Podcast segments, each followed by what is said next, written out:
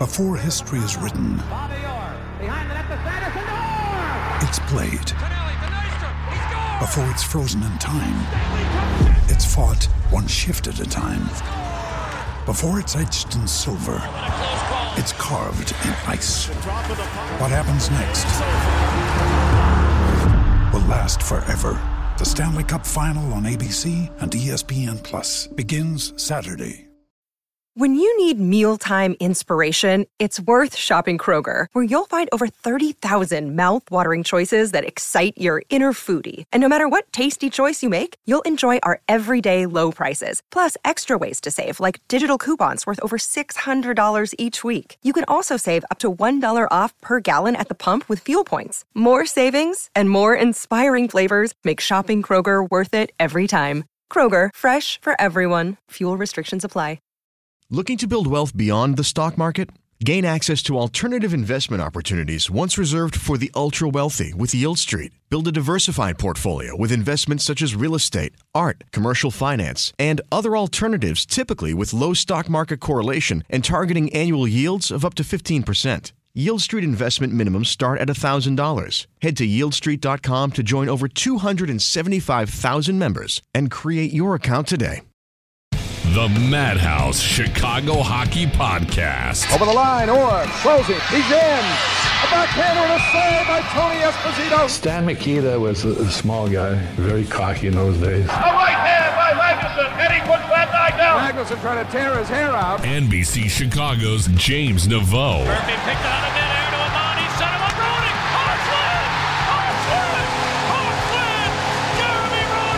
Audacy Chicago Hockey Insider Jay Zawaski. Belfort! Hawks win! Hawks win again! Chris Chelios in overtime! Part of Blue Wire Podcast. Team off the boards, he shoots, he scores! Down to the Thames! A game-winning goal! The Hawks live to fight another day! Bowling back, Sokol a drive, skipped in front! The Madhouse Chicago Hockey Podcast. Chicago's going to be in last place Clear forever. to center for Toews. He got a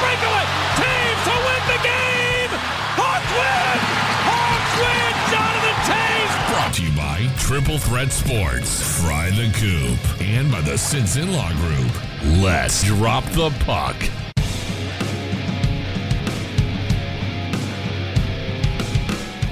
Hello, hello, and good evening, friends. This is indeed the Madhouse Chicago Hockey Podcast. My name is James Neveau from NBC5. With me, of course, as always, is the one, the only Jay Zawaski of Audacy, of WBBM, of the I'm Fat Podcast, and one of the few people on God's green earth who says that the best mac and cheese in the world is Spiral Kraft mac and cheese. Jay, No one says that. buddy? No one on earth says that. That's not. That's simply not true. You're spreading lies, and we were just getting started. How dare you, sir? on a sacred week, on Thanksgiving week. Yeah, Oh man. Well, the high holy week of fats, right? exactly right. Fat guy Christmas, we call it. Uh, thanks for jumping on to the Madhouse podcast. We've got a ton to get to. This will be sort of a hybrid post game slash long form Madhouse podcast. There's a ton to get to, man. Hawks lose 2 0 to San Jose at home. They add a late empty netter to seal the game. Uh, we're going to get into all of it and everything else happening in the Blackhawks universe. But before we do, make sure you're following us on social media at Madhouse Pod, on Twitter at Madhouse underscore pod, on Instagram. We're on Facebook, Madhouse Hockey Pod. We have a TeePublic shop, and there's a sale going on now through Tuesday, the 30th. So if you're looking for some Madhouse Podcast swag, now is the time to jump on. That link is in our bio. We've got shirts with our logos on it. We've got some other cool hockey themed things, uh, themed things that I think you might enjoy. So check out the link in any of our social media bios for all that information. What else? I think that that covers everything we need to get to. So let's start, James, with tonight's game. Hawks lose 2 0. Uh, they outshoot San Jose 29 22. And, and I'm I, I'm not going to speak for you, but I, I have issue. I have like a problem getting overly upset about the game. They played pretty well. I'm I'm more annoyed than upset, and I think you know they played well enough to win and simply didn't. And I think you have a there's a certain number of those games every year that happen, and then you've probably got some that go the other way, uh, like the recent Vancouver game where you have no business winning it and you do. But man, frustrating, especially with a tough stretch of games against some pretty good teams coming up here.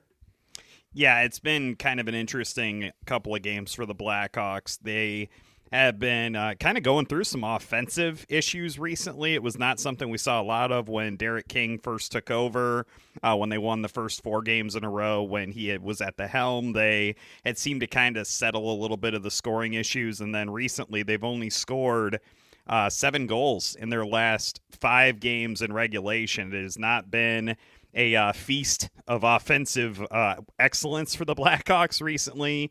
Uh, saw those struggles tonight. They were generating some pretty solid chances. I think I saw on the uh, natural stat trick uh, box score that they had 10 high danger chances tonight. Definitely would say they had probably seven or eight at least uh, A caliber uh, chances, and they just couldn't quite. Um, score on those. And then when you and I were at the game on Friday, I felt like the last two periods of that game, I felt like they had kind of started to turn up the offensive intensity a little bit. I think some of the carryover from that game as well is that they played pretty solidly defensively tonight. They won the possession battle pretty handily Yeah, against. San Jose, but man, it's just kind of a bummer that um they had kind of shown those uh, strides forward on offense previously under Derek King, and lately they've been struggling a bit more. But at least we are starting to see a little bit better uh, defensive uh, prowess from the Blackhawks. I've been liking what I've seen from them in that area. But yeah, just kind of a bummer to leave the United Center having given up the two points. It was definitely a game it felt like they could have and probably should have won. But I mean, I guess it is what it is. I'm not going to get too bent out of shape about it. No, it's just, you know, when you start the season as poorly as they did, games like this hurt a little bit more. It's against a division rival. And if they do have any visions of being a playoff team, San Jose is one of the many teams they're going to have to jump over. So two points against them would have been great. But you mentioned their improved defensive play. For the second game in a row, the Hawks held their opponents to two third period shots on goal. That happened in this game against San Jose and the game Friday afternoon against St. Louis. First period, the Hawks held the Sharks to only three shots on goal. So you're seeing the defense start to come around, start to play like we thought. Well, I don't know if we thought they'd play this well, but Right. you know, starting to play up to snuff, I guess you would say. But now it's up to the offense to catch up. And I think a big part of this is the power play just isn't clicking.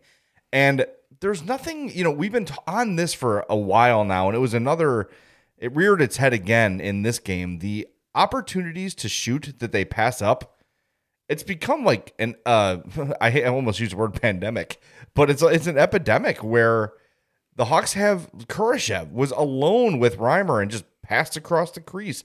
There are just so many opportunities they're missing. You know, they're passing up that could be shots on goal. And look, they had 62 shot attempts in this game. That's a Yeah. lot. You should be able to win a game when you have that. Reimer was great. Let's give him credit. But, you know, those nights where the offense isn't going, you need the power play to produce. It simply has not lately. And I don't really know where the answer is. You know, it's kind of you're looking at a lot of guys on this team who are underperforming offensively. We've talked about Kirby Dach. Patrick Kane is even on a bit of a cold streak. Dominik Kubalik hasn't scored, you know, since the aughts. It seems like it's just eh, the guys you're counting on to provide offense are not. And yeah, you've had some guys picking up the slack, like Brandon Hagel's been hot. Even Jujhar Khaira has been picking things up. I think Henrik Borgstrom has had a couple nice games in a row. But your big money guys, you need to score. Kirby Dach has not scored in 15 games. Yeah. And that's with top line minutes with top line players. Playing primarily with Alex DeBrincat and Patrick Kane a lot of those games. Yeah. Yeah. So it's, you know, when your top scorers are not producing all simultaneously, it can't be on DeBrincat and Hagel every night to provide the offense. They can't, they just, it, it's unfair.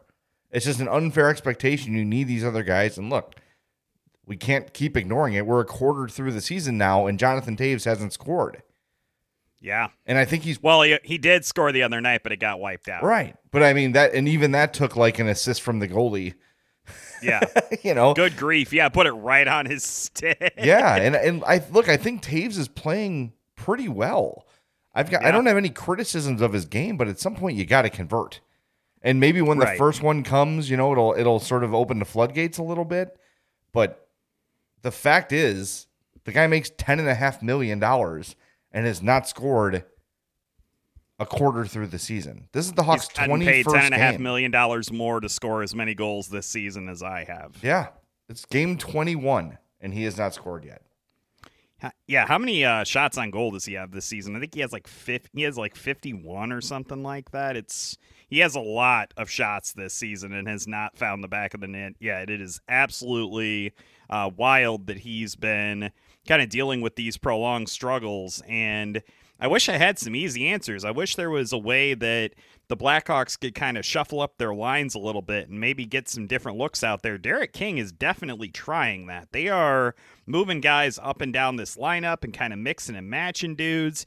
It just doesn't seem like they're getting the type of sustained possessions that they need to get. They had quite a few uh, one-off chances early in the game on Friday against St. Louis, is what I was noticing. As they would kind of get down into the zone, they'd pass up a couple shot attempts and then get one crack at the net. Mm-hmm. Basically, mm-hmm. I mean that's just been kind of the mo from this team recently. Has been just kind of trying to find that perfect angle. And tonight, I think they kind of got the volume up a little bit. It definitely is reflected in uh, the possession numbers from the game. But I'm just I'm looking at this roster right now.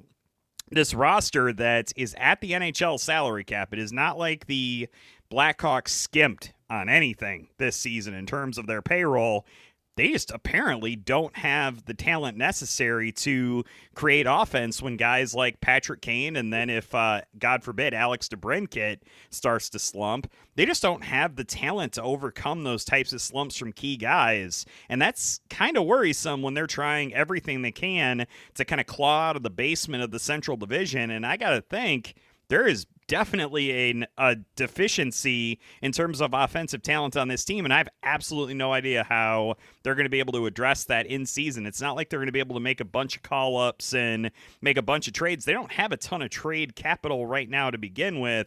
It's just a really tough spot for them to be in. Yeah, and I know there's people listening to this that probably have not heard the news.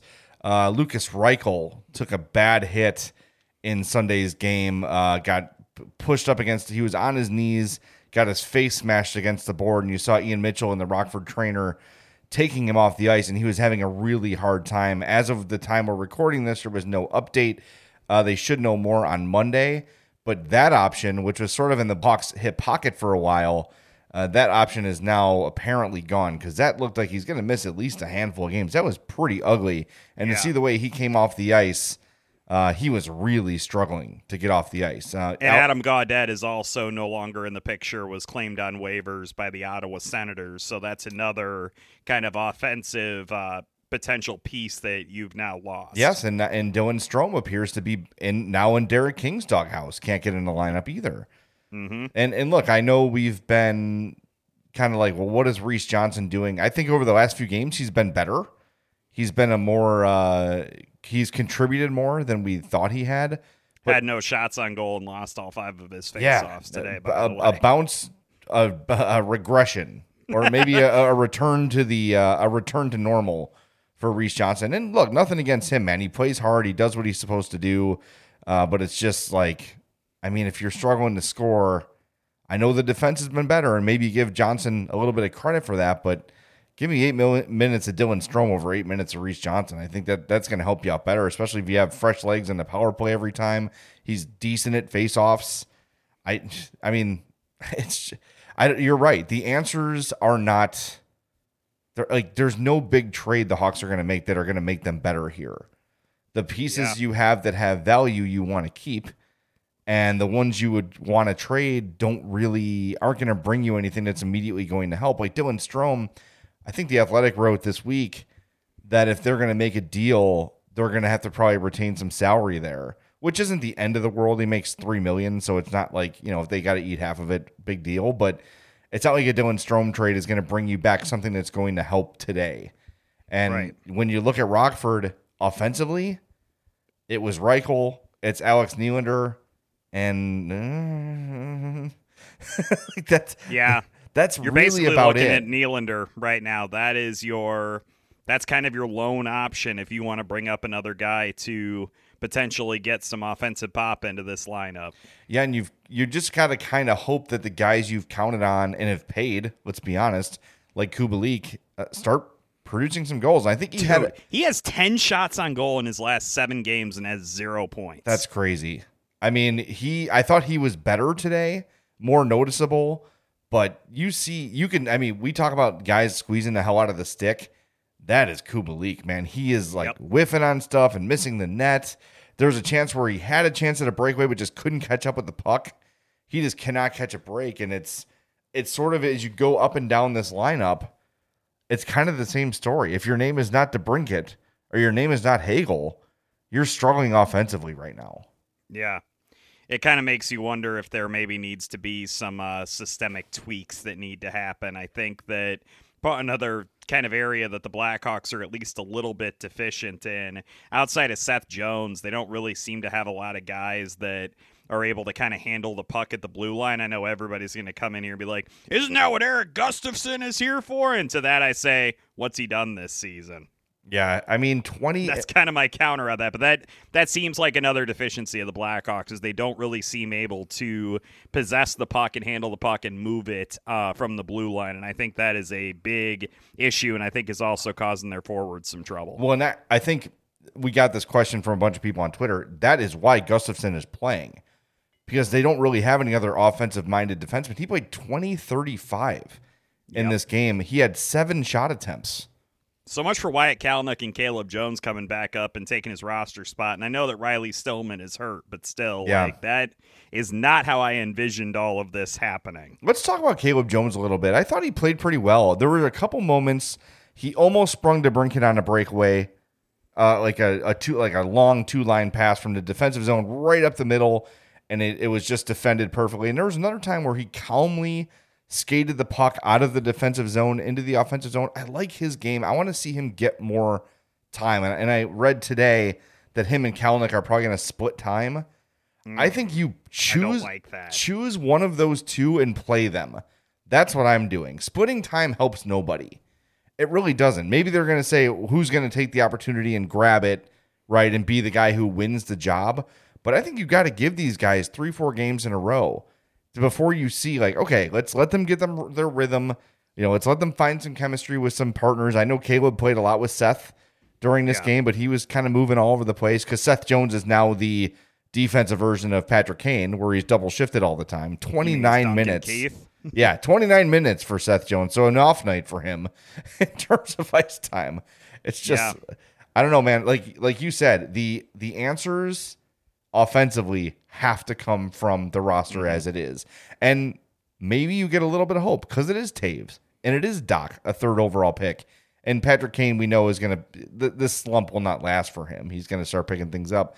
And we've seen Kurashev with some offensive potential, and he's been a little bit better lately. And I really like the way Borgstrom has played the last few games now that he's gotten a handful of games in a row. I think this was his fourth game in a row, Pat Foley Yep. said. Uh, he is starting, I think that's a good example what we're talking about with Caleb, is you see some consistency for a player and you they start to find it a little bit. And I, I thought Borgstrom, I, six high danger chances for with him on the ice and only one against. He was very noticeable in the last two games. Uh, so leave him in and let's see if they can get him going because they've they've got to find somewhere for this offense to come.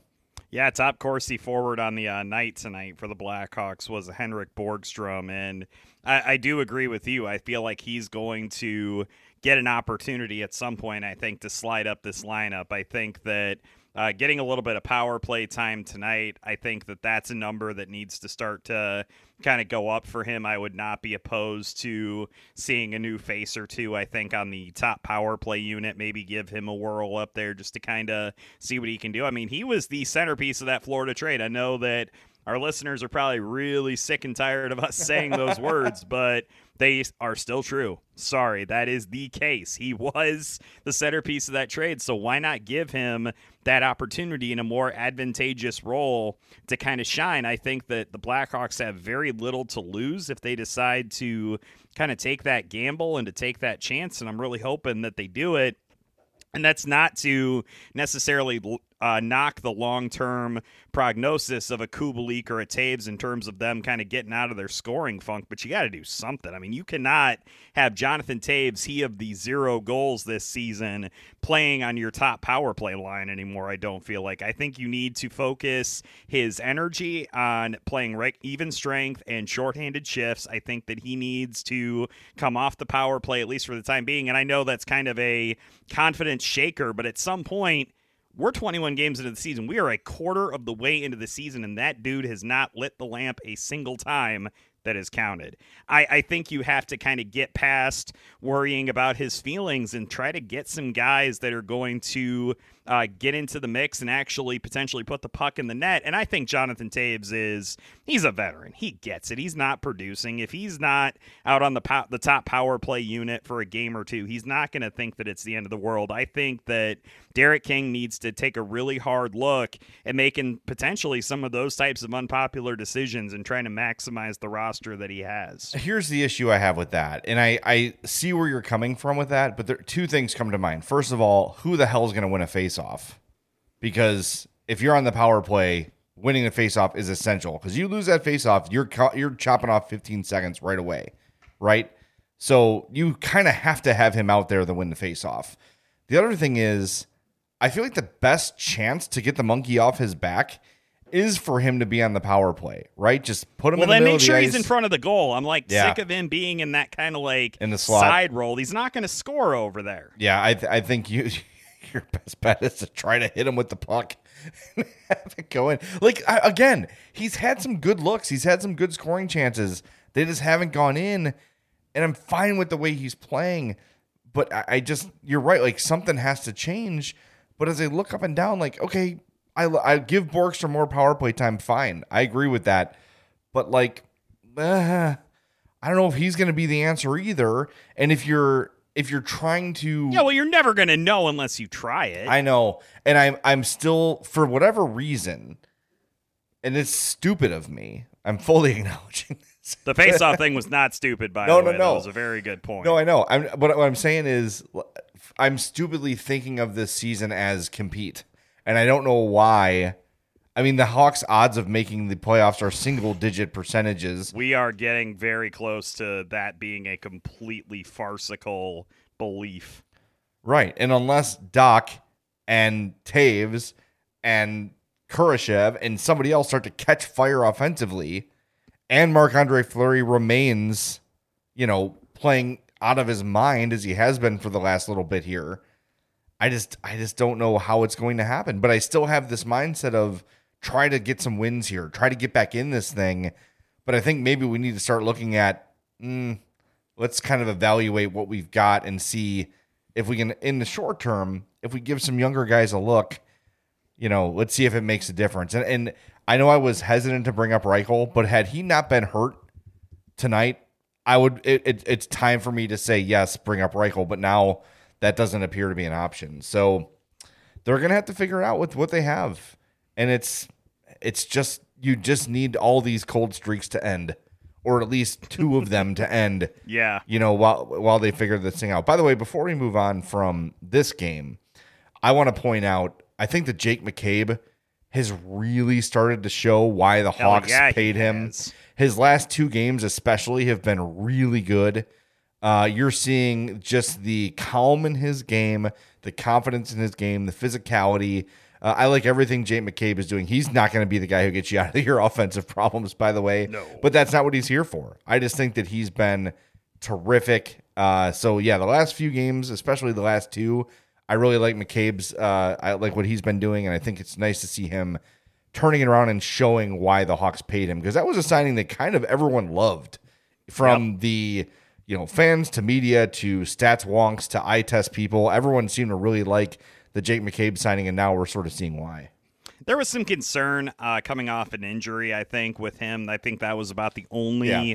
Uh, legit criticism that I had heard of the deal. I know that I was definitely in favor of it, especially with the amount of money that was spent. Yeah. Uh, definitely a sign that the Blackhawks wanted to go for it with the way they were bolstering their top four uh, defensemen. And I think that out of the free agent signings and moves that they made this offseason, I think that that's the one that kind of has had the most success. It's been the best bang for the buck, I guess you would call it. I mean, we we both have been uh, praising Seth Jones recently. I think his game has also started to turn a corner, and he's really been showing uh, the the second half worth of games. I guess you would call it like whatever that ten or eleven game stretch. I think he took a little while to find his feet, but I think Seth Jones has been looking really good. I've really liked what uh, McCabe has done as well. I like that he brings kind of a physical edge to the proceedings. I like the way he kind of approaches the game. I see him make a lot of really smart moves defensively on the ice. I feel like he's not caught out of position a whole, a whole heck of a lot. I think he doesn't get caught up trying to make big plays, kind of like Seth Jones does on occasion. And obviously, you're going to take that from him if he can make those plays happen. But I think McCabe is a really smart, solid player who plays with a physical edge. And I've been really kind of liking the uh, stability that he's brought to the back end for the Blackhawks. And I think it is part of the reason why they're starting to kind of show some more discipline and some more ability on the defensive side of things. And I'm not going to draw a bunch of conclusions based on how they performed against the St. Louis Blues and the San Jose Sharks, but I'm still going to say that I like what I've seen from them in that specific area, and that would be awesome if they could carry that forward. And I do think that Jake McCabe has played a really key part in that. Yes, definitely. With some tough games coming up for the Hawks, they've got the Caps on Thursday. They've got the Rangers on Saturday. Sunday, they're supposed to play the Islanders, but they're in complete COVID hell. So we'll see what happens with that game. But um, that's why these games against division rivals are so key. So they're going to have to pick up a uh, point here on the road against some pretty solid teams. So we'll see what happens. The Madhouse Chicago Hockey Podcast is brought to you by Kent Sinson of the Sinson Law Group. After over a decade of prosecuting homicide cases as an assistant Cook County State's attorney, Kent opened his own firm over 20 years ago, specializing in all forms of personal injury cases, including injuries as a result of accidents, including cars, trucks, motorcycles, bicycles, boats, planes, and buses, construction accidents, nursing home abuse, medical negligence and birth injuries, slip and fall cases, and injuries as a result of hazardous drugs or products. Look, if someone's negligence has hurt you, Kent Sinson is your man. His firm's results speak for themselves with millions recovered for their clients. Sinson Law Group charges no fees unless they win for you, so call for a free consultation 312 332 2107 or visit sinsonlawgroup.com. Don't go off sides, go top shelf. Call now. That's Sinson, S I N S O N, lawgroup.com. All right. I think we pretty much talked ourselves to death on the San Jose game. Let's take a brief timeout. We come back. There is a lot of other Hawks news to get to. We're also going to answer some Twitter questions. I know we've been negligent on answering fan questions, so we're going to answer a few of those as well. Stick with us here on the Madhouse Chicago Hockey Podcast.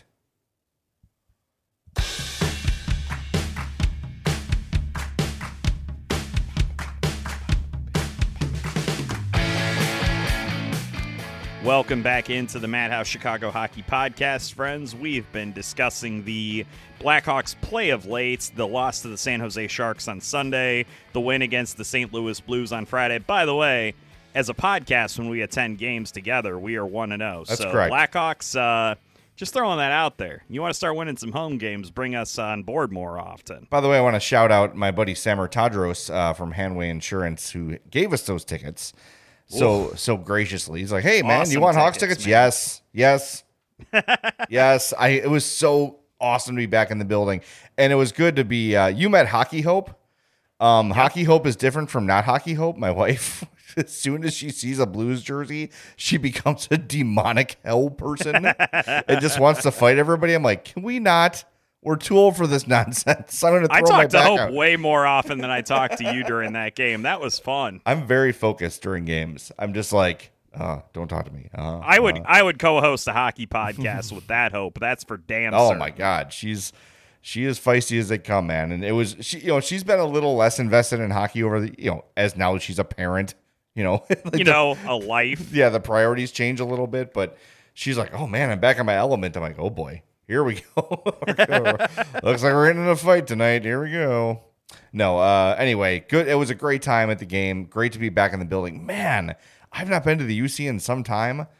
The food there is top effing notch, dude. I got a margarita from uh, Little Goat with like smoked poblano. Oh my god, it was awesome. Like for two bucks more than a beer, hell yes, I'm getting this.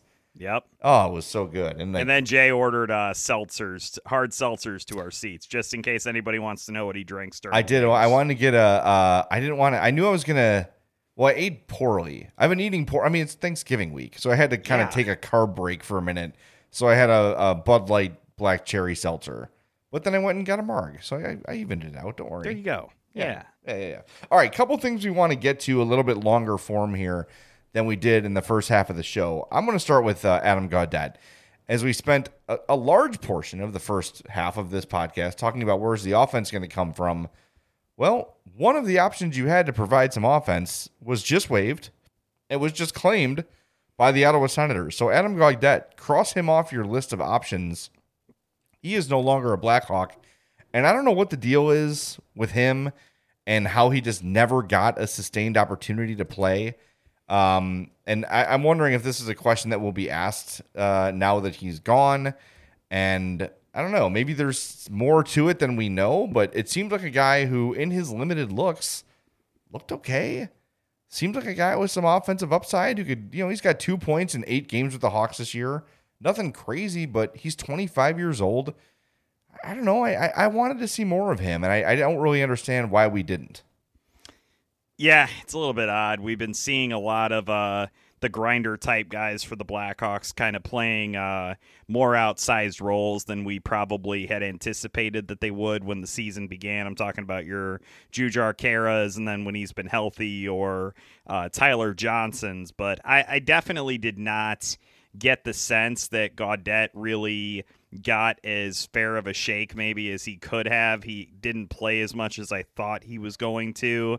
And when he did play, it's not like he was playing uh, top six minutes or getting any real significant uh, time in situations where he could have produced offensively. So it, it was a little bit odd how they handled him. He maybe didn't fit Derek King's eye, whatever the case is but I am glad for his sake that he did get claimed by another team. I do feel like he deserves a shot to make an impact at the NHL level. It just it really stinks because the Blackhawks don't exactly have a wealth of options if they want to bring in kind of a plug and play forward to potentially take on more of an offensive edge or role with this team. And losing Adam Gaudette in that way, I know that they probably don't really care considering that he wasn't cracking the lineup with regularity anyway, but it just it feels like it was maybe a missed opportunity and I'm hoping it's not going to turn into something where he ends up blossoming somewhere else and the Blackhawks just sit there and watch Reese Johnson and those guys just kind of pile up the minutes. Yeah, I will say the Hawks have a history of, you know, when they let guys go, they don't really bloom elsewhere. I have yeah, noticed that. Jeremy Morins, your Richard Paniks, Yeah. guys like that. Yeah. uh, Adam Clendenning. Though I guess the one, what people would argue, Artemi Panarin, but he was already a stud before Oh, the Hawks yeah. let him go. It's not like they gave up on him and he suddenly became great. If we're missing somebody, let us know. Madhousepod at gmail.com. But yeah, I just I wish we got a, a, more of a chance to see Gaudette. And look, I don't think he's going to be the difference between the Hawks being good and bad, but Hell no. No, no, no. I just, I'd rather see him a thousand times over Hardman or Reese Johnson. I just I just think those guys are redundant, man. I, Khaira is not on that category for me, by the way. I think Khaira's been really effective in his role. And I, I that- just feel like they've I they feel like they've tried to kind of bump him up the lineup in a similar way like they've done with Brandon Hagel and I'm just not they they haven't been doing that the last couple of games. He's been very solidly entrenched in that bottom six role and I've really liked that. I just I don't want to see him up like playing with Jonathan Toews for example. That's not where I want to see him. yeah, four shots on goal against San Jose, another shot attempt, uh, and four hits. I I, just think that, that like that's what you paid that guy to do, and he's doing it. So when I, we're talking about these bottom of the line guys, I don't think he's included on that list, at least for me. Oh yeah, I'm not healthy scratching him for an offensive guy. That is for certain. Right. So anyway, that option's gone. So let's. I'm gonna fi- literally cross him off. Okay, that one's gone. Now, Fun story. Jay actually has a giant post-it note on his wall, and he ex he just xed off Adam Gaudette's name like he'd been eliminated from Survivor or something. I actually you should see what I'm writing. It's the this is the Kent Sinson script that I have, and I have notes just from so many different podcasts where I just jot stuff down real quick. It's I don't even know what they mean anymore. Like here's it's not even English. It's like some weird shorthand that no one well can here's read. here's a set list for an old um Gimme Country radio show. I don't even do those anymore. Uh, it- notes on the Blackhawks lawsuit. Uh, remember when Steve Kornacki gave the Blackhawks playoff odds last year? I've got that written on here. I've got all Yep. kinds of stuff. So yeah, it's a it's a mess. But all right, let's move on to the next thing we want to get to in depth. We mentioned Erik Gustafsson and the fact that he's playing to provide offense. Erik Gustafsson, and we're gonna play a game as you sit in your car, you're on the train or whatever. How many power play points does Erik Gustafsson have on the season? We're gonna give you a second, and then you let us know. Okay, here we're gonna wait. Lock in your answer, honk your horn when you do, that kind of thing. Yep, he's got five points on the year total, by the way. So if that helps, all right, we'll give you five more seconds. 4 mm-hmm, mm-hmm, mm-hmm. three, two, one. Okay, Erik Gustafsson has one power play point. One. Juan. like how? how is that possible? I mean, that's what he's here to do is to be the guy on your power play that's going to make a difference. And look, he was on this team when the power play was actually producing. He's just not producing the offense that we thought he would. But again, we get back to the the question of who else is going to do it. And Yeah. I, I just we, we all assumed when Caleb Jones got healthy and Wyatt Kalynuk got healthy, we'd all wave goodbye to Erik Gustafsson. But I think they're hanging on to this. Let's try to get back in this thing. Because I think as soon as they acknowledge, okay, it's time to play these kids, the conversation about Fleury starts right away, right? The conversation about de Haan probably starts right away. Like there's a lot of names that all of a sudden start to become available in a trade. And I don't know. I think Marc Andre Fleury would probably accept a, a trade to one place, right? Probably Pittsburgh if they wanted him. I'm guessing so. And, and maybe he finishes out the season here. Who knows? But as soon as you draw that line in the sand of, okay, we're no longer trying to win, right? We're we're going to try to develop some kids, and then you talk about Ian Mitchell coming back up and all those sort of things. I just don't think they're ready to do that yet. And and I think the mystery that we all have to figure out is how does Kyle Davidson operate? Right? Like what is his mindset right now? Is he trying to hang on and get the most out of this team that he thinks he can? Is he just trying to see who's got what and then kind of sift through everything? I, I don't know the answer to that question. And I know he's spoken a couple times, but now that we're, a f- uh, you know, what, probably, I don't know, maybe nine or 10 games into his tenure as GM, maybe it's time to have like a reevaluation meeting with him and just say, okay, like, here we are. This is the reality. A quarter way through the season, uh, what do you think? What are we looking at here? And and I'd love to pick his brain about what is the future of this year, the 2021-22 Blackhawks, because as well as they're playing lately, they're just not producing the results they need to. Yeah. And I did want to point out, by the way, that the player who has as many power play points as Erik Gustafsson is Ian Mitchell, who played a whopping three games with the Blackhawks and had an assist. And by the way, has points in each of his last three games with the Rockford Ice Hogs. So if you want to bring in a guy who's going to kind of produce a similar game to Erik Gustafsson, but actually have some upside you could potentially tap, maybe Ian Mitchell's that guy.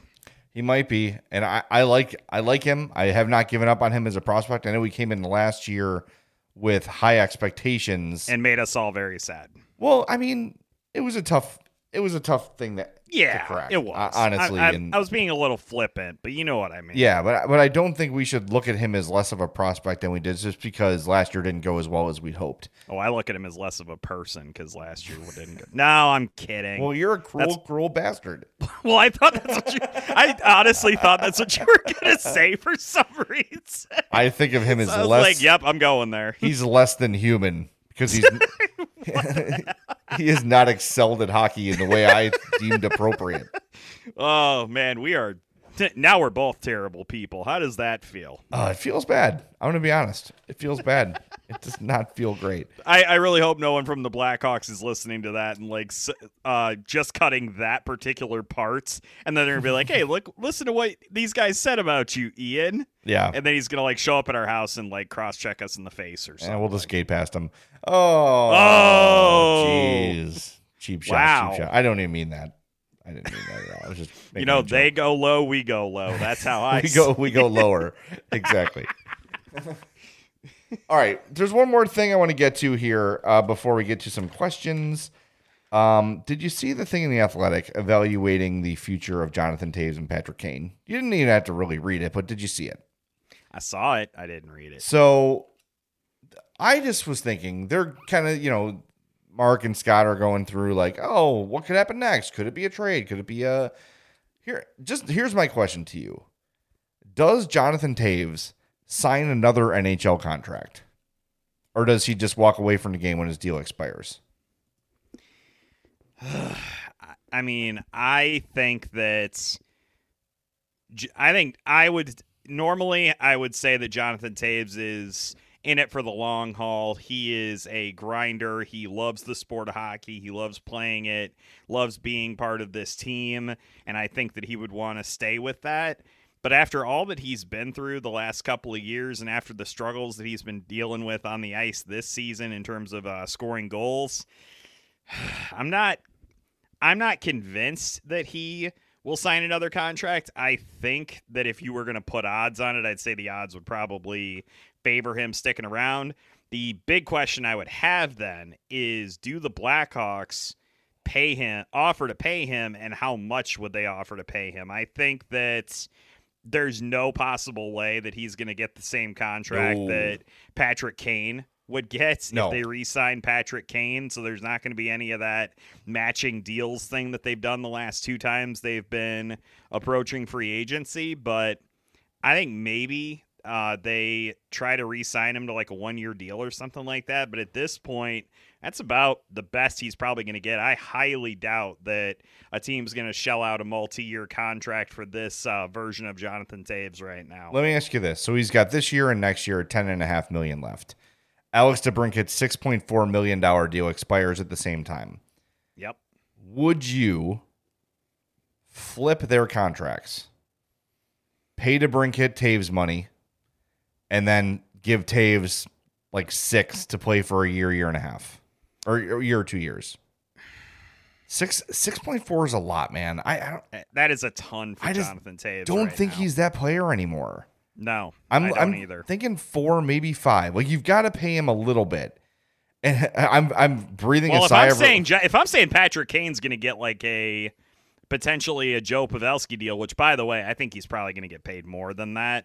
I think that was kind of like the that might be the low end of what he ends up potentially commanding if he keeps uh, scoring at a point per game clip, even at the age of uh, 33. Mm-hmm. I, I think that if he can keep that up, he's probably going to get paid more. But no way, man. I'm not.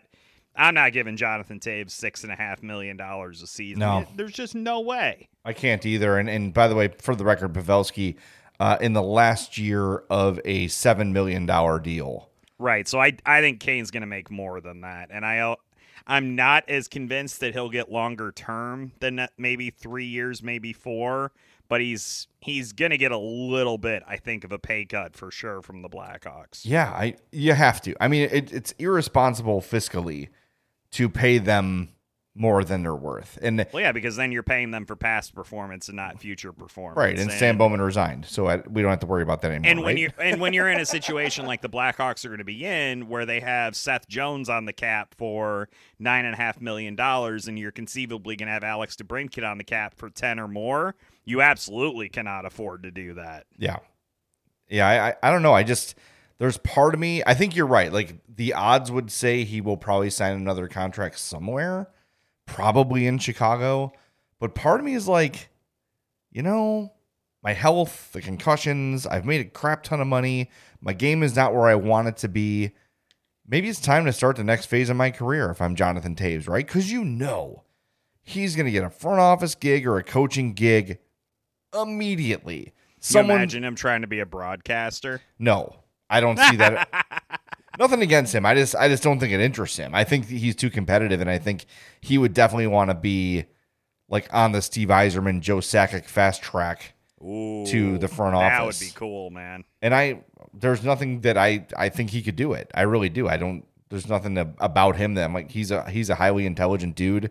Uh, I, as far as I can tell, you know, just based on what I've seen from him in his time here, I just I think that that's next for him. But I, I well, I think that's next for him regardless.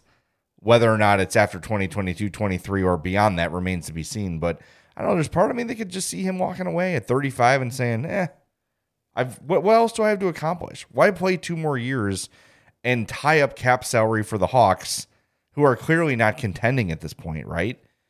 I don't know. I, I maybe I bet the Hawks would hire him right away into some front office role. Give him the give him the Al MacIsaac thing. Like you're the assistant to the GM, you're special advisor, whatever, and you're you're a Hawk for life in whatever capacity you want to be. And I, I think for Jonathan Toews, that could be really, really tempting. I I would be inclined to agree with that for sure. Okay, one more thing I want to get to before we get to our Twitter questions. Um, today was the Hockey Fights Cancer Day for the Hawks, and they Troy Murray dropped the ceremonial uh, puck in the game today, and I want to say that that was uh, very special for me.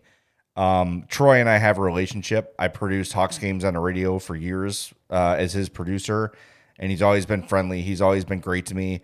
But something I've not talked about uh, publicly this year is that my mom just went through um, a couple months of chemo, um, and she is going to begin radiation next week. And it's something that I've not really discussed at all publicly because my mom is an extremely private person. Um, but just kind of seeing someone I'm that close to, obviously, no one I'm closer to than my mom. Um, the hockey night you know, hockey fights cancer night was especially meaningful for me this year with with that and with with Troy, a guy I know and a guy I respect, one of my first favorite Blackhawks and a guy who I got to become friendly with uh, over the years, and to show him watching the video tribute to himself was something to take in, man. Like that was that was really heavy. And uh, Troy is Troy's going through a battle.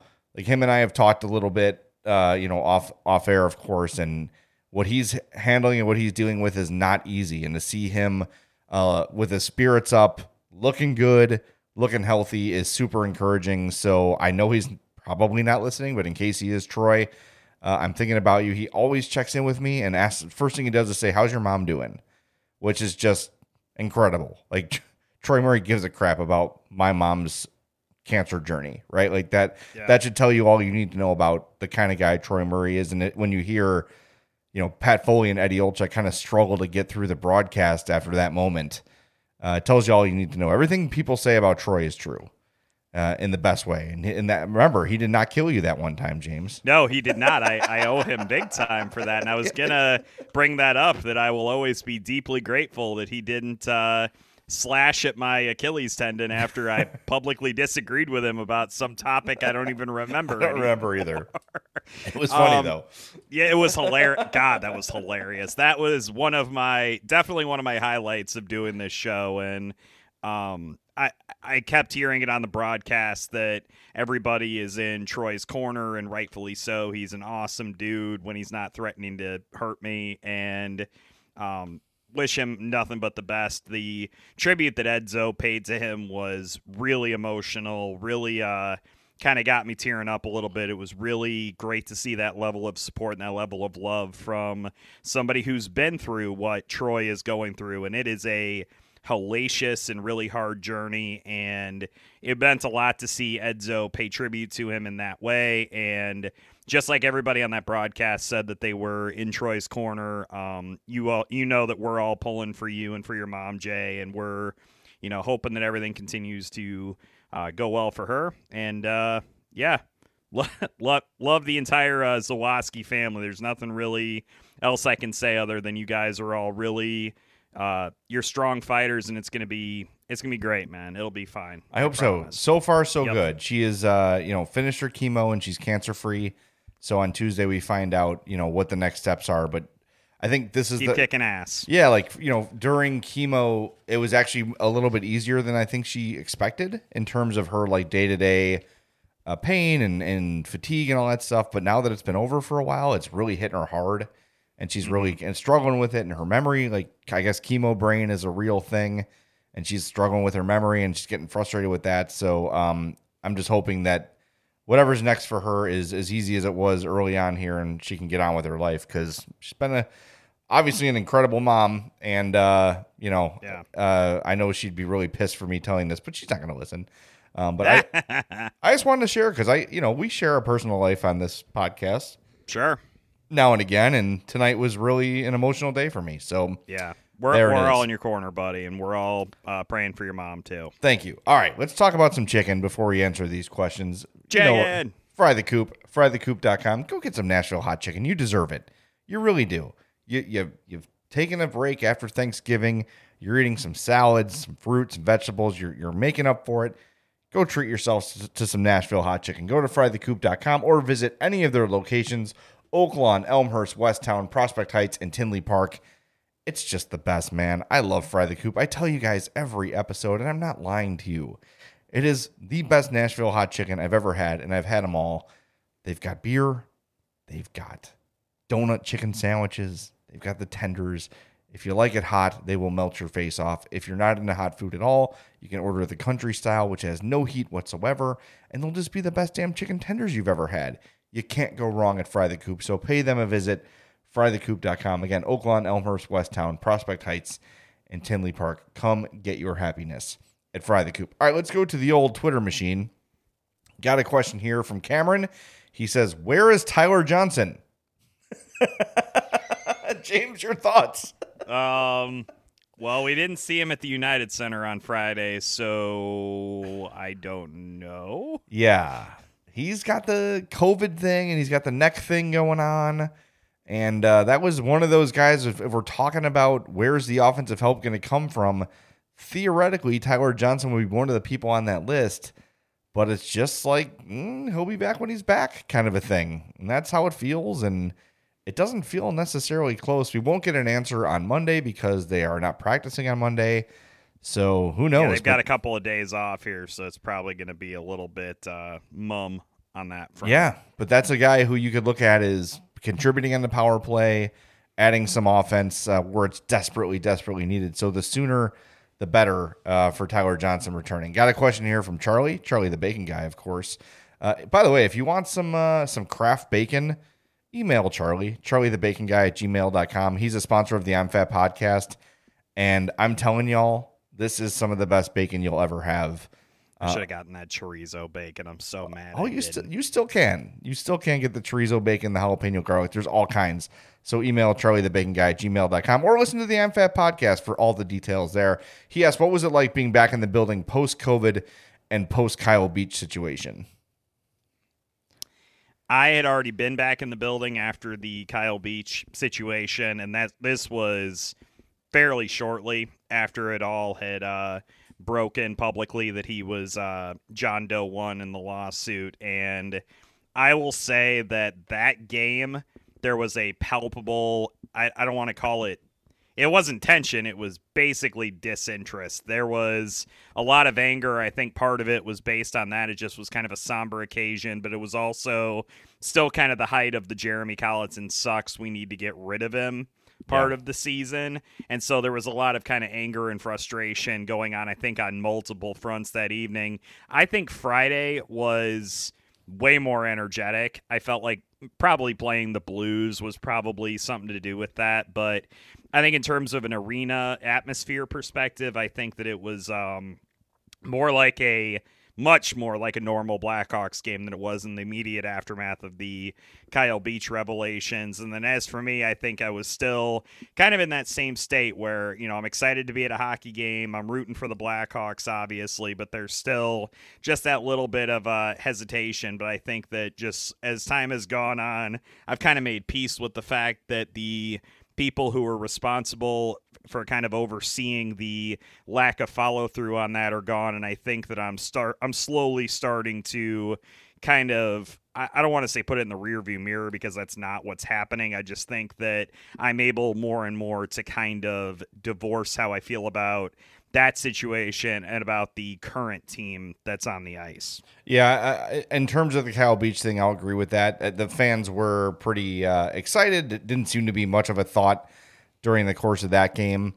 Um, being in the building was definitely strange. So I I went to see the Dead at Wrigley, like at the end of the summer, and that was my first like big, like It's not post COVID, by the way. It's still raging. Uh, yeah. But you know what I mean? It was my first like event during COVID that I went to that was huge, but that was outside. And it, so this is my first indoor, like really big event. And in the concourses, I was a little bit like, uh, like I was fighting it a little bit. Like I felt a little bit uncomfortable, but I knew that everybody that entered had to show their Vax card or their negative test. And they actually did check. Yes, like they did. you you had to show it. And it was funny. The guy who was working at the door, we, we went in gate six, and the couple in front of us showed their negative test. He's like, Great, go get vaccinated. He like yelled at the people to get vaccinated, which I thought was pretty. I was like, uh oh, there's gonna be an incident. But they're like, Yeah, yeah, you know, they kind of blew him off. But uh, so that made it feel a little bit better. And then because of my friend Sammer, we were in the club level, which is a lot more not as many people. The concourses are not as full. So it just felt I felt okay once the game started, but getting in there and like navigating the concourses on the 100 level was a little bit itchy for me. But at the end of the day, I, I felt okay, and, and so did Hope. Um, so yeah, but it was it was good to be back in the building. I the land acknowledgement I really liked. Yeah. I thought they did a really good job with it. Um, you know, we know what the eventual answer will be, but that's not happening right now. Um, but I think the land acknowledgement they did was good and worthwhile, and I'm glad. they also got it. a very positive reception from Yeah. the crowd, which I appreciate. Definitely, definitely a cool response, and I love they take the ice to the Four Horsemen. That was Yep. cool. I was like, hell yes! I'm like, this is old, this is music. I'm They turning to my brought back dad. the orchard too, even better. yes, I turned to my dad when old time rock and roll comes on. My dad's like, this is music. You don't know what the hell you're listening to. I go, Dad, I listen to the same. What are you talking about? He, Your he- dad just gets pointlessly rage filled. mad when he gets mad because he loves old time rock and roll so much. He gets mad that every other song is not old time rock and roll. I go, Dad, I'm in your car. I listen to your music. I'm singing along with most of the songs that are on in your car. Ah, you kids. I'm like, I'm 43. what are you talking about, you kids? Yell at Addie.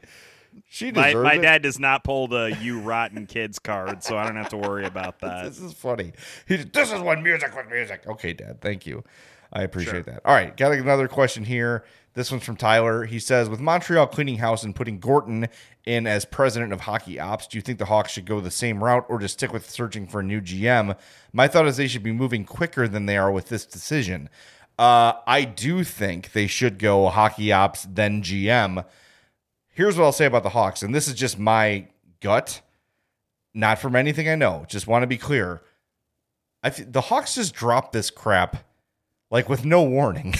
like uh, there- there's part of me it's like, oh, they're gonna wait till the offseason. and there's part of me that could be like, oh, December fifteenth, they're gonna announce an entire re- like organizational restructure. That that would not surprise me. I wouldn't bet on it, but these sort of things can happen at any moment. And I do think that that is the way they will go. It's, I mean, it's what they did with Bowman and uh, you know, I mean, Bowman kind of did everything.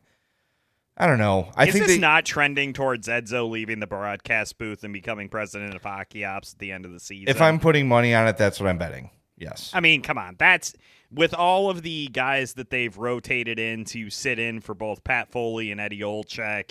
It is not out of the realm of possibility that that is exactly what they would be planning on doing. And Eddie O wants to honor his uh, contract and call the playoffs and do all that stuff that he's contractually obligated to do for that first season on the new TV networks. I just I that's easily what I could see happening the instant that the regular season ends and they say after the playoffs Edzo's going to be our full-time president of hockey ops. Yeah. Boy, I got to say though, man, hearing Pat and Eddie back in the booth was like, yeah, Th- this is this is an A team. This is what an A team sound. And I like a lot of the guys they've tried. Like I really like Steven Nelson. I thought he did a great job. But when it's Pat and Eddie, it's just different. It just feels di- and like the stuff with Troy was so much more heartfelt because of their relationship with him. Uh, it was it was something, man. It was really something. Yeah, Edzo would not have missed that for the world, dude. Uh, I got a comment here from Sean. He says, "Not a question, but I think it's pretty telling that no one in the league wants Strome at three million. At this point, it's pretty clear the guy's a bust, and that might sound harsh, but Dylan Strome was what the number three overall pick? Yeah, he was third overall in 2015. Mm-hmm. He's got to be better than that. So I think, like, I don't know. I think bust is harsh because bust is like this guy did nothing, but I think he's nowhere near the player that people thought he was going to be. Please explain how he's not a bust. Because he's still a decent NHL player.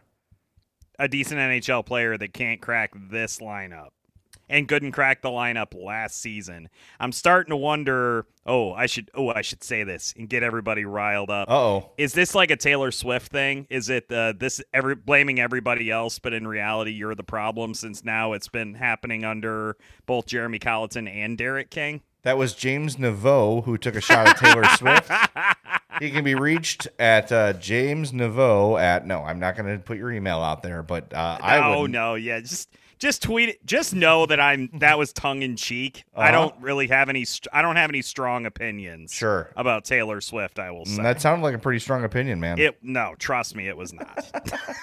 I'm just saying that Dylan Strome. I there is a reason he wasn't cracking the lineup last season when the Blackhawks could barely keep warm bodies on the ice. There was there's an issue that he can't crack the lineup now that they can't score goals.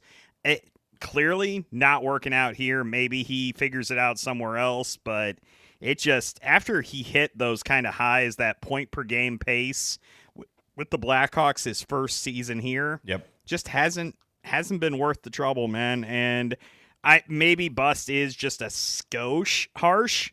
It's quickly becoming not so harsh though. Yeah. I mean, it's it's tough, and you know, you saw like, oh, it's such good news for Dylan Strome and Derek King's here, and they're talking and laughing before the game, and it took what a couple weeks for for him to be a healthy scratch again. We are laughing. Yeah. All right, let's get a couple more in before we wrap things up here. Got one from Dan. He says, when you care, when you compare this team versus the best, what is it lacking? Skill, speed, physicality. Um, I'm I think their biggest what they lack the most is speed. They don't have a lot of really speedy skaters. When you watch like Colorado play, it's like they've got jets on the back of their skates. Uh huh. You know, I, I, the Hawks are just not a fast team. Dude, I watched the Flames and the Jets last night, and yeah. that was like 20 minutes of just high octane hockey to end that game. Something I don't think the Blackhawks are capable of. I also think they are built of extremely streaky scorers. Mm-hmm. Toews and Kubalik. Dach is streaky. Uh, well, to be a streaky scorer, you actually have to score. So, eh, Jonathan Toews, where are you at, bro? Good point. But even like throughout his career, he's been yeah. he'll go five games without the goal, then have like you know five in in three games or whatever it is, mm-hmm. and you know so and that that's and Patrick Sharp was that way too, by the way. Oh, totally. But they just yeah, had yeah, enough of those dudes you know, it was Sharp, it was Hossa, it was Toews, it was Kane, it was it go on and on and on. So when one guy got cold, somebody else would pick up the slack. They just don't have the depth offensively. Mm. So that to me I, is the biggest issue. I was laughing at the irony of this, by the way, because back in 2017, Stan Bowman made this whole dog and pony show about how the Blackhawks were going to try to get faster, and he drafted Henry Jokiharju, and he made all these moves with the you know goal of them getting faster, and then promptly reversed course on every single thing that he had said and ultimately ended up getting guys like you know Nikita Zadorov etc. Oh. So he ba- he completely neglected the speed part of the game after swearing up and down that he was going to make that happen. So yeah, 100% agree with you on the uh, lack of speed front there. Oh, this leads us nicely to our final question. This one's from JC Lowe on Twitter. What kind of moves or different direction might the new regime attempt in the post Bowman era that could help improve the team for a playoff push? You mean for a playoff push this year? Uh, yes. What on earth could they possibly do this year? Yeah, because anything you're going to trade for an here here's the one thing maybe they could do. If they traded Fleury for an NHL body or two and went with Lankinen and Subban slash Delia the rest of the way, maybe. But still, like that is that's not making your team better. I'd have to see who they're getting back. But if you're looking to bring back any sort of assets that can help now, it's basically going to be Fleury. Yeah. That's the one piece they could move that could bring them back some value. But I think he's going to have the most value at the deadline. And by the deadline, they're going to be too far out of it. Sure. So, it's, so it's not going to matter. Yeah. I think what this new regime needs to do is focus on the next era of Blackhawks hockey, which they already have a couple of really serious issues to contend with, including the impact that the Seth Jones contract is going to have on their future moves and the fact they're going to have to re-sign Alex DeBrincat after the 2022-23 season and then decide what they want to do with Patrick Kane and Jonathan Toews. There are going to be a lot of decisions that they're Oh, and by the way, Kirby Dach gets restricted free agency for the first time at the end of this season too. So Well, and if if if Kirby Dach is the next Dylan Strome, Ugh. the next era is toast. yeah. Unless they Totally. somehow get. I mean, it's not out of the realm of possibility they have a lottery pick this year, but you need have to get a number 1 or a 2. you need Kirby Dach to be a star, Yep. and I still think he's going to be good. I just don't see like superstar, perennial all star potential in him we, yet. We talked about that on Friday when we were at the game. We what what did we keep noticing about Kirby Dach? yeah, Every time he had an opportunity to win a puck battle, settle a puck that was bouncing a little bit, uh, getting up the ice quickly to help out on a rush, he wasn't doing any of those things. right. And and look, you like when Toews and Kane jumped on the scene, and we know that's an extreme example, but those are the kind of players you need to have that next generation of cup winners, right? You knew when Toews and Kane hit the ice, like, oh my God, these guys are different. Like, this is something we have not seen before. This is generational talent. We've got two of them, not to mention Duncan Keith and Brent Seabrook are here already. And oh, yeah, now we're going to sign Marian Hossa. I don't, even DeBrincat is a really, really good player. I would say he's a great player, but he's not like franchise altering. He's I think he's a notch below that, right? Is Like he, he's a better version of Dominik Kubalik, basically. Oh, I think he's way better than that. Well, you know what I mean, though. Yeah. Like on his top end, Dominik Kubalik's probably like a 25, 30 goal scorer. I think DeBrincat's better than that. I think he's like a 35, 40 goal scorer. I think DeBrincat will hit 50 at some point in his career. I think it That will wouldn't shock me. I think it will happen, but he's I only 23. That would not Yeah. shock me whatsoever. but I just don't think he's I don't know. I just don't think he's like that transcendent. And I wonder how he would be without like as the number one guy, is he enough? I don't know. And that's why Mm. Dach's development is so important. so, so important. Yeah. So without without Dach becoming a star, that's really gonna stunt any sort of next generation thing, short of a very lucky lottery pick landing in the Hawks lap, which could happen. Should they have traded? Should they have traded Kirby Dach for Seth Jones? Oh boy. No, it's too soon to give up on him. I agree. Because I'd still I, today. Would you trade Dach for Boqvist? No, I No, I wouldn't do that either. So no. Anyway, that was a long podcast, but thanks for sticking with us. It's been a while since we've been able to do like a long form, stretch the leg sort of a thing. So we appreciate you tuning in. Make sure you rate, subscribe, review the podcast. Those things are very helpful. Those Apple five star reviews are like gold to podcasters. So if you want to help us out in any way, shape, or form, that's the easiest way. And hey, send us a screenshot of your five star Apple podcast review to madhousepod at gmail.com. And we will pick a winner or two every month for a Madhouse Podcast prize pack. So do that. It helps us out a lot. It's free. Just takes, you know, 25, 30 seconds of your time, and it really, really helps us out. We've got the TeePublic sale going on through Tuesday, all that good stuff. So uh, make sure you're following us on our socials at Madhouse Pod on Twitter, Madhouse underscore pod on Instagram, and Madhouse Hockey Pod on Facebook. For my partner, James Neveau, I am Jay Zawaski. Thanks for listening to this episode of the Madhouse Chicago Hockey Podcast. The Madhouse Chicago Hockey Podcast was brought to you by Fry the Coop, Triple Threat Sports, and by the Sinson Law Group.